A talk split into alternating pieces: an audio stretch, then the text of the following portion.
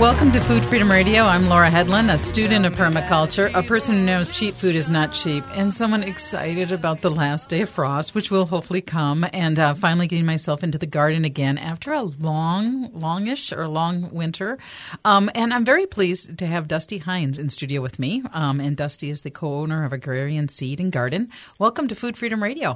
It's great to be here. Thanks for having me, Laura. Yeah, it's wonderful to have you. So tell us a little bit about your background and... Well, I grew up in Richfield, Minnesota, and I went to Augsburg College, where I studied political science with a minor in Spanish, and I studied abroad in Venezuela a couple of times, which was a wonderful experience. And it was throughout college that I started learning more about the world and reading more books, and I started watching Democracy Now! And basically kind of developed a philosophy that told me that our way of life is unsustainable, and it was we're basically committing ecocide with our way of life, and it seemed like organic farming and gardening seemed like a practical kind of direct action, small scale response to these to this larger behemoth system that we're facing. And so I got into urban farming first in Minneapolis for 1 year in 2011. Then I moved to Philadelphia. And that was growing lots, right? No. This was actually our first year we were concrete beet urban farmers, and that actually eventually changed to Stone's Throw urban farm. But I was gone after that. Then I moved to Philadelphia, where I got involved with the this was in the fall of 2011. It's Occupy Wall Street, and there was a subsection of Occupy Wall Street called Occupy Philadelphia, and there was also a subgroup of Occupy Philly called Occupy Vacant Lots, and this is where a bunch of kind of gardener folks got together, and this is where I met Nate Kleinman. We ended up doing some urban farming in Philly for a while, but then we branched out to South Jersey, about 40 minutes south of Philadelphia, in a town called Elmer, New Jersey. And I farmed there with Nate for 4 years, and we co-founded the Experimental Farm Network, which has now really grown into a thriving organic seed company that features many different growers from across the country doing really important seed-saving work and plant breeding work, adapting plants to their bioregion. We've got many people focused on perennial edible plants, this whole idea of like sequestering carbon while we also are doing agriculture, doing these things at the same time. And so that's the precursor to me eventually coming back to Minnesota. I run the seed company part of our whole setup with my brother and his wife out of Richfield. But then me and my brother Colty and his wife Kiera, we also ended up buying this garden center in Minneapolis. And so we're also running this garden center now. And we just opened last week on Tuesday, April 18th for the season. And that's kind of the... I should say this. I also have a farm in southeastern Minnesota, and I'm really into agroforestry stuff, like growing hazelnuts and chestnuts. But basically, the synopsis is seed company, garden center in Minneapolis, and a farm. And it's all grounded on maybe ecocide isn't the most wonderful way to live in this world. Maybe we can do something better than having an ecocide type of systems. Yeah, absolutely. And you know what the reality is, though, is that's going to take hard work and sacrifice. And there's no techno-futurist solutions like solar panels, wind turbines. I'm sorry, folks, but if we don't get down to the brass tacks of like kind of like really getting down to the crux of like the way our whole way of life is constructed and designed, and then we're really up a crick here. So I'm big on this idea that like it's going to take hard work and sacrifice, and it's kind of like flipping this whole way of life kind of on its head. Basically, is what kind of needs to happen. And when you were talking about that Occupy, I remember last time when you were on my show about this time last year, we talked about David Graeber's work, and I have my name on the waiting list at the library to read his most recent book because I haven't, but I did read his book Debt: The 5,000-Year History, and you want to talk a little bit about. Whatever I'm going to say, whatever his work and what it reveals about how our systems are sort of operated out of an suicide or an ecocide perspective. Oh, that might be too big. Yeah, well, no, the book Debt was such an eye-opening book, and it kind of gives you some of the origins of social constructs of debt in different cultures around the world, and it's also associated with like the origins of civilization itself. In fact, some of the original printing of coins, or making of coins, like many, many thousands of years ago, was paid. What was used to pay like mercenary, like standing armies and stuff, and it was the way of kind of like generating an economy to get like the local producers to produce goods, like basically for like these standing armies. Anyways.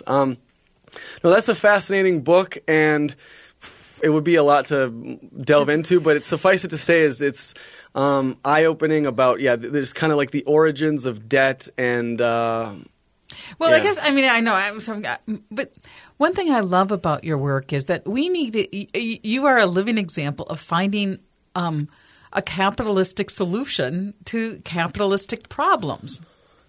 Yeah, and I think that's kind of just what that's kind of we live in this system, and we all basically make compromises in this system in which we live, and absolutely, I think in this particular system that we live in, producing seeds, producing plants, all of this takes money, and so I am in the business of producing things and selling things, and I don't get too hung up on issues of, like personal purity, sometimes it's called, or stuff like this. Like, the reality is this is important work that needs to be, like, happening, and money just happens to be, like, a medium that basically most of us kind of need to operate with right now because that's what is dictated to us. And it's kind of how our society functions right now. Right now, exactly. So, but the gardening shop is at 5152 Hiawatha Avenue, and I remember last time we talked, that was a long time gardening shop, and the owner really wanted it to stay a local gardening store. Yes. So, in the 30s, 40s, and 50s, this building, our garden center is at 52nd and Hiawatha in South Minneapolis, just a couple blocks south of Minnehaha Falls, but on the west side of Hiawatha, right next to the light rail. And in the 30s, 40s, and 50s, this building was a gas station. It eventually became a market. And around the year 2000, Bruce, the former owner of the garden center, he's the one who originally made it a garden center.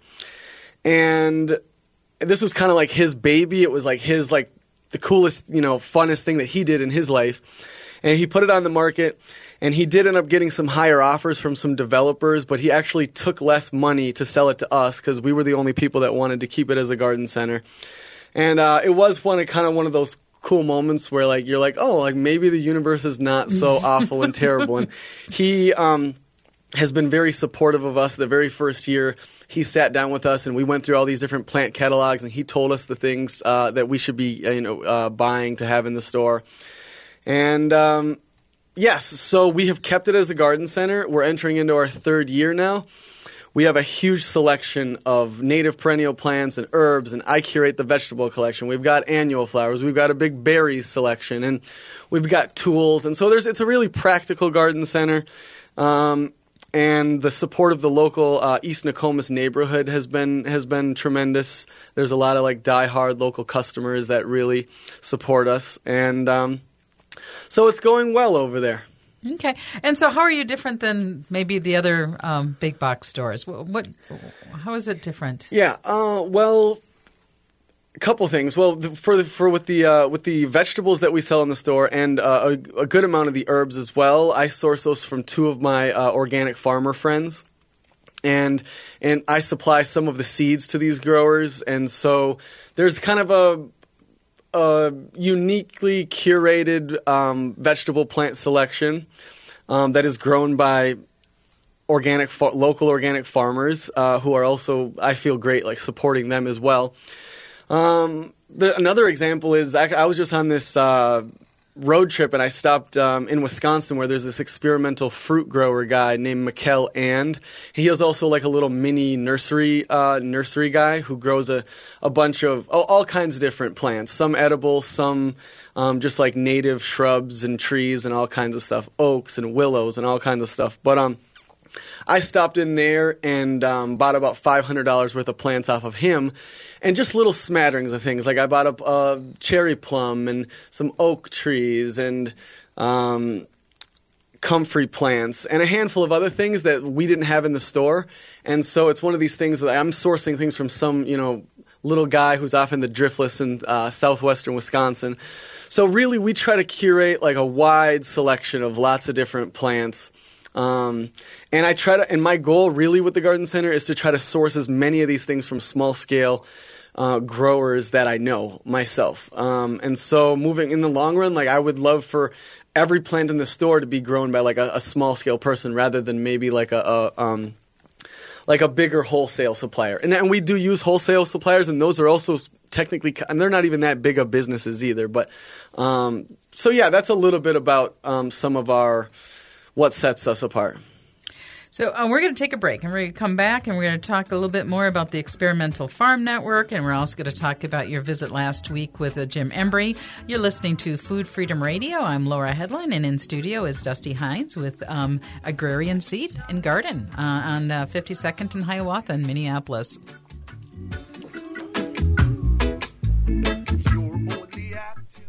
Hey, Jude. Don't make it bad.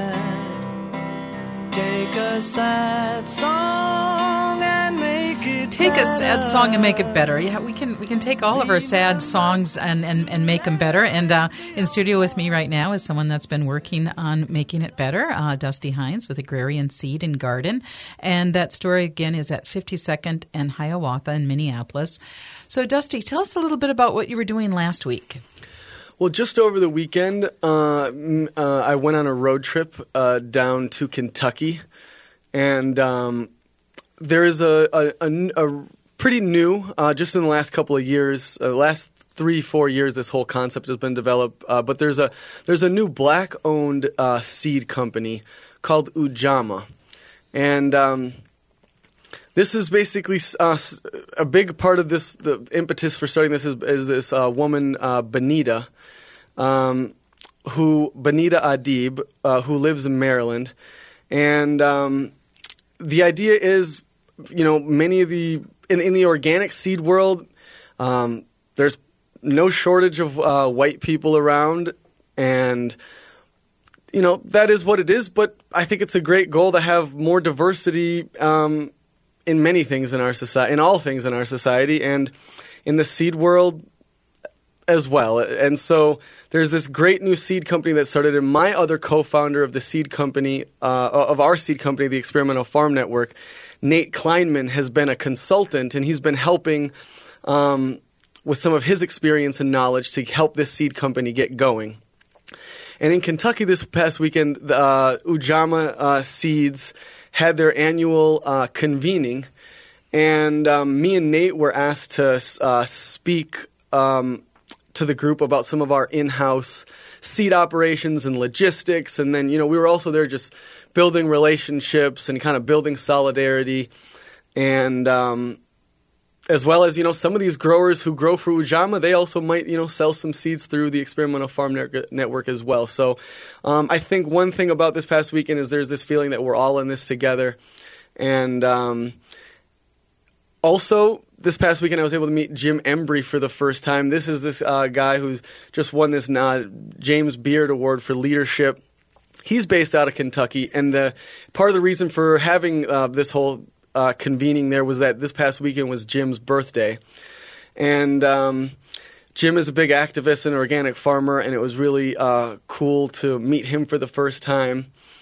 And Yeah, it was beautiful in Kentucky. This was in Berea, Kentucky, where there's this college, and we were able to do some hiking up this, like, it's kind of in the rolling, like, hills part of Kentucky, like, not really technically, like, you know, it's to the east, it's more mountainous or whatever, but... So that's where I just came from this weekend. It was a fun road trip to get down there and get connected with people, and yeah. So and Jim's going to be in the Twin Cities in June, and we'll have more details on that. I know he's going to be on Food Freedom Radio the first weekend or the second weekend of June. He's scheduled, and he was on July 2nd of last year. We had him on, and he was doing this Joy and Justice tour, and I love this idea of moving towards joy and justice, but to do it joyfully. And was that kind of living in that group? Was it just I don't want to say how were the vibes, but that's a word that's coming to mind. Yes, the vibes were actually, you know, I have my moments of, like anyone else does, about this world that we live in.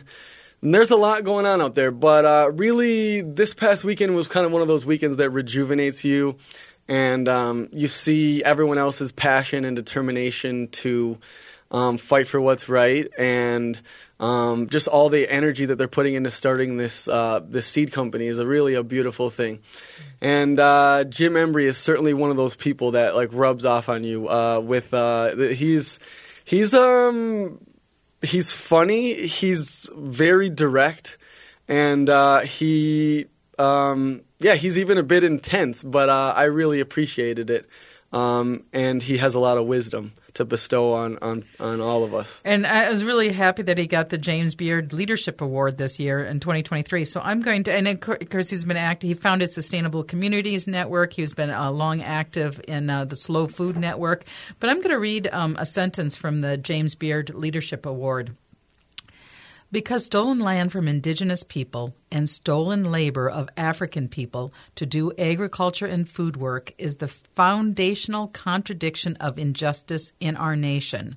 This award, bestowed by the James Beard Foundation, is a recognition and a reaffirmation that resolving this contradiction of injustice deeply embedded in food and agriculture is also the fulcrum point for much-needed transformation of our society. Well said. I know, and coming from James Beard, it carries a little bit of, you know, weight. Mm-hmm. But the one thing I wish was included in this statement, and I think, is that also it's our reciprocity with the natural world. Mm-hmm. Definitely. I don't really have anything else to add to it. I think it's a great quote. I do. Yeah, I do too. And that's why, I mean, and I do think that the natural world, even though, I mean, you're right, we're all feeling so much weight, especially given the fact that we're experiencing a sixth mass extinction on the planet right now. We have the bumblebees, we have the birds, we know what's happening with our oceans, all these stories about nitrates in the water, and trying to do our best to move and that. And that joy can be the lubricant to get us to move. Yeah, we need joy. We need joy. We're not going to do anything, you know, feeling sorry for ourselves. So we got to keep grinding away because, you know, why not? I actually – I've actually been saying I'm going to expose myself here. Since high school, I've been randomly saying, like, we exist. And I like to really think about – I've just randomly said, like, we exist. And sometimes, you know, I like to just ponder our whole existence. And there can be something that's dark about that, but you can't stay there forever. And we do need to strive ahead. Strive ahead, and in doing that in a way that's that actually mimics the joyful, which I think that's the natural intelligence of the world. I really do, and I know that can seem kind of like a crazy thought, but I take my dog to the dog park almost every day, and these dogs are just happy with each other, and so do the other life forms. I'm like the bees. I mean, and I know there's all that dark stuff, but I actually think trying to trying to do this now. And so one of the ways to have reciprocity with reality in the real world is to garden and finding our way of gardening and planning. I think a connection with nature is huge for all of us, and really, I think when we talk about all this, all this sustainability stuff and all this, all these we talk a lot about these bigger social systems and this whole thing, but really, I think the way forward for humanity really has to include kind of this ecological embeddedness, in your own area. Do you know the plants in your own area? Are there, preserving wild places and just knowing what plants are out there, and being able to get away from being in a, closed up in a box or something. So we're going to take a break. When we come back, we're going to talk about what plants are out there and what plants can be out there and what is on your 2023 perennial list, and what are the annuals that we can be planting this year, and how do we start planting these gardens. So you're listening to Food Freedom Radio. I'm Laura Hedlund, and in studio with me is Dusty Hines with Agrarian Seed Company, agrarian.com. So was Almighty.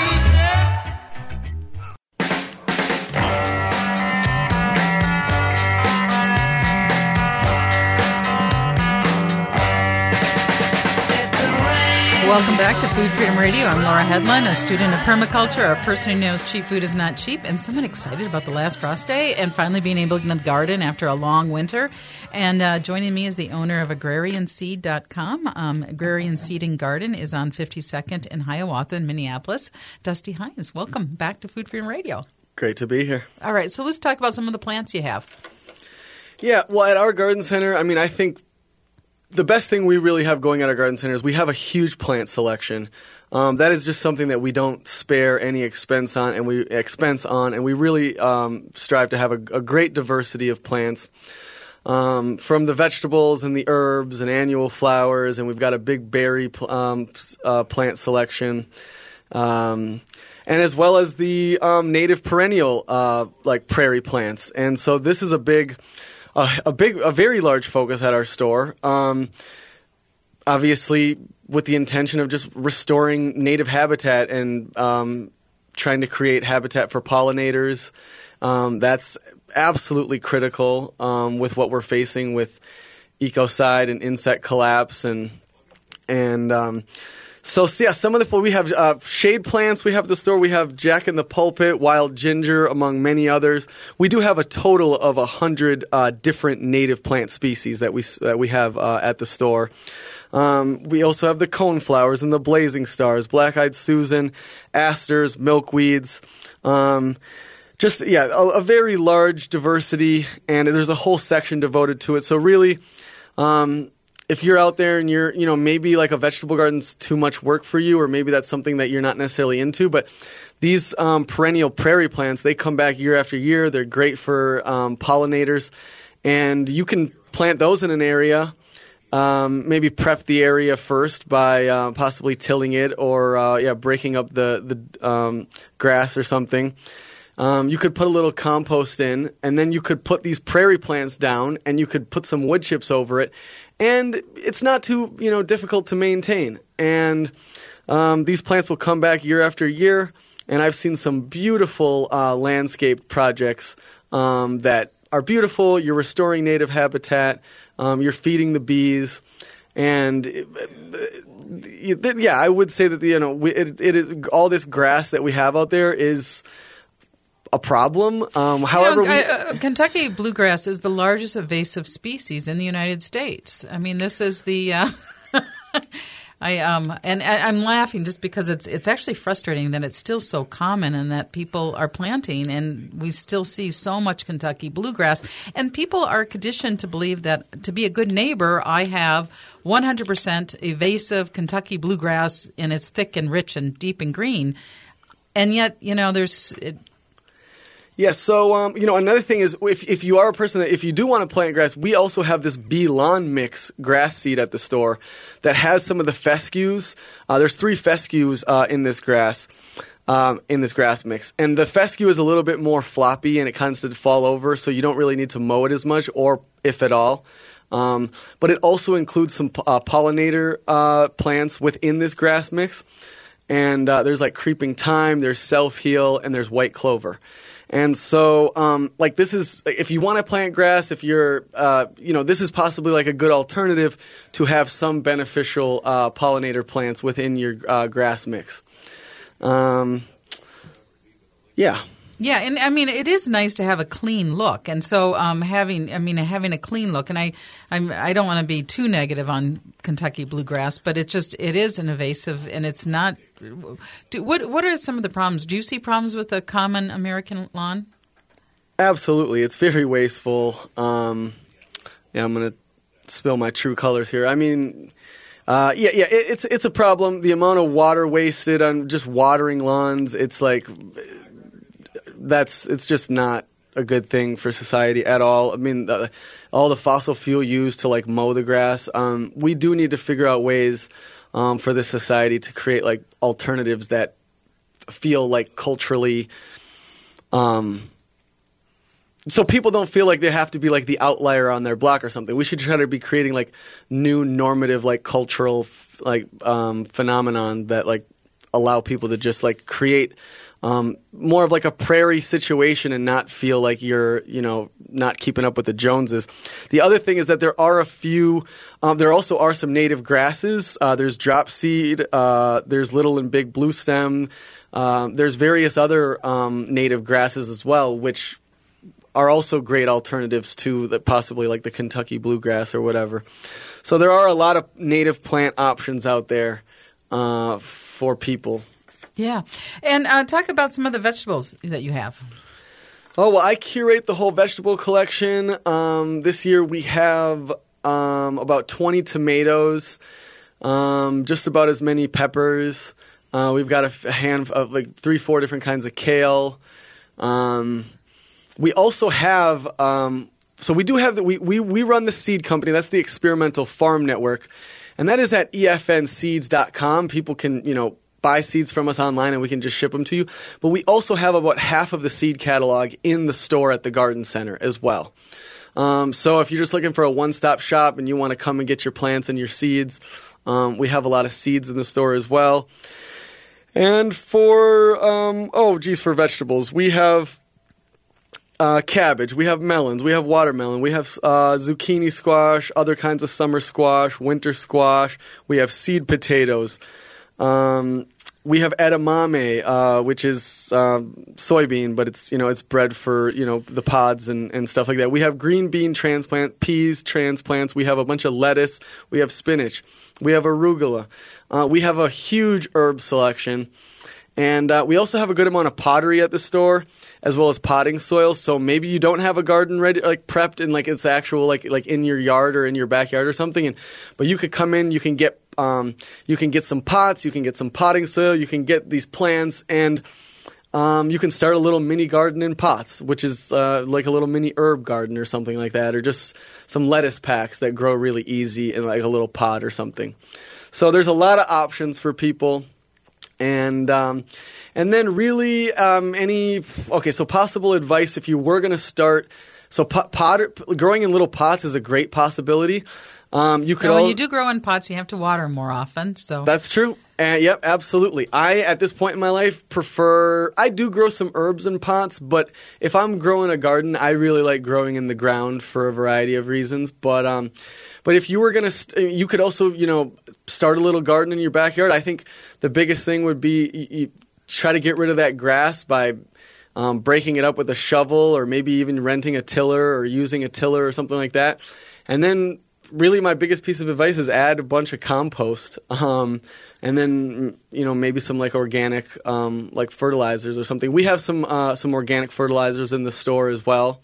And we have these nice Cosmo compost bags, which there's kind of like a little fan club for this company. Cosmo makes great compost. I have used it in my garden, and it grows, it makes vegetable plants very happy. Yeah, the Cosmos does have a great – I don't know why it popped in my mind, but these jumping worms, they seem kind of scary. Do you know anything about those?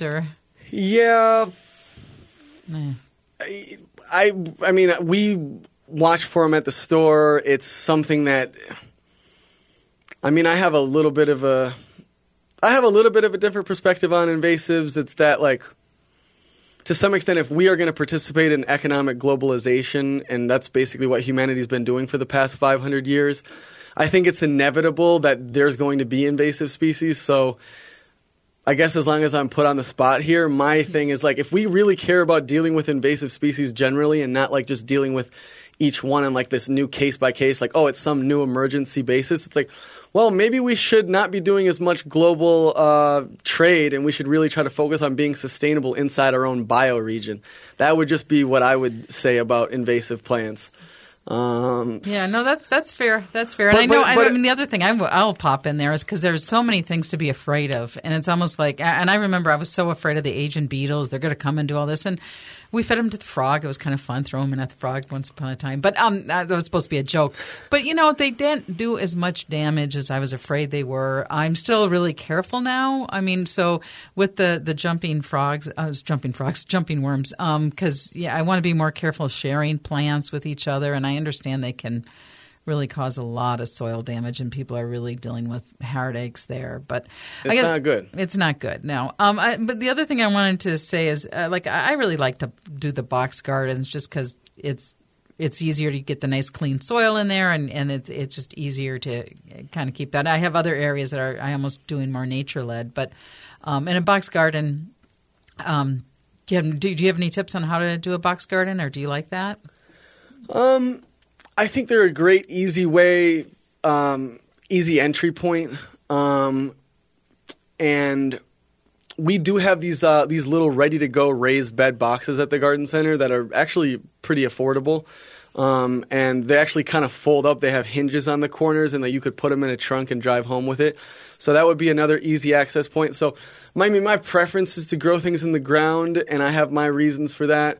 Which does have to do with, like, you know, maybe things not drying out as quick. But I also really like to use a wheel hoe and other hoes for weeding and stuff. And I just have found it to be easier, like, when you're growing things in the ground.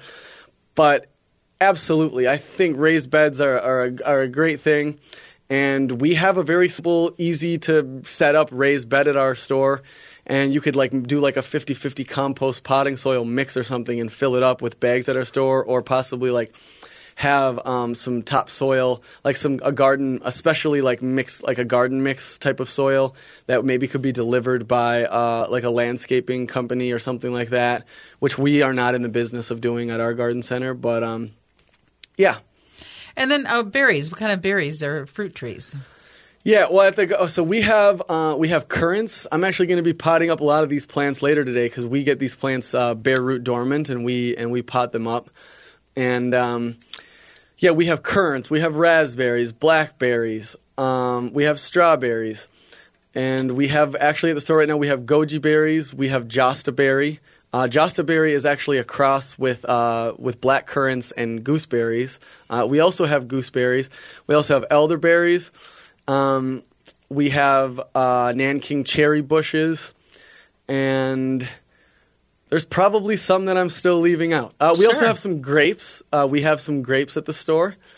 And this is one thing. Like, we talk about the work, and I'm actually, because I'm a little older, but I'm actually looking at a retirement yard. And once you plant and once these get established, they're so much more easier to take care of. Like the gooseberries, they just you don't have to rake there. You just pick them. That's all you do. And if you want to leave them for the birds, you can leave them for the birds. And same with the blueberry patch. I mean, once it gets established, it's actually it's a lot less work than taking care of than some of the normative things. I would say the toughest plants that I've one of the toughest plants that I've observed are currant bushes. They can grow almost anywhere. They're shade tolerant. I've seen, you know, in South Jersey where, like, other things didn't do as well, we had, like, a sandier soil there. Currants just always seem – like, pretty much any place you put a currant, they just grow. Also, you can take cuttings from currants. Unless we could do a little plant education here, actually, for propagation of certain plants. But with cuttings with currants, for example – if you take a cutting of it, like you snip off like the 6 inches of like a branch, you put that into potting soil, it will grow roots out of that branch. And so you can actually like buy a plant and like let's say a few years down the road it gets big. You want to grow a few more plants. You don't even need to come you don't even need to go buy more plants. You can actually take cuttings and propagate plants yourself. Great. We're going to need to take a break. We're talking with Dusty Hines with Agrarian Seed and Garden. We'll be back with their last segment shortly.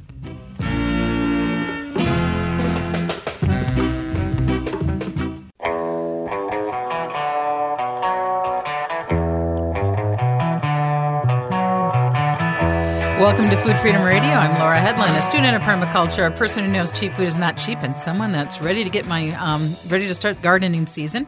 And in studio with me is Dusty Hines. He's with Agrarian Seed and Garden, which is at 52nd and Hiawatha in Minneapolis.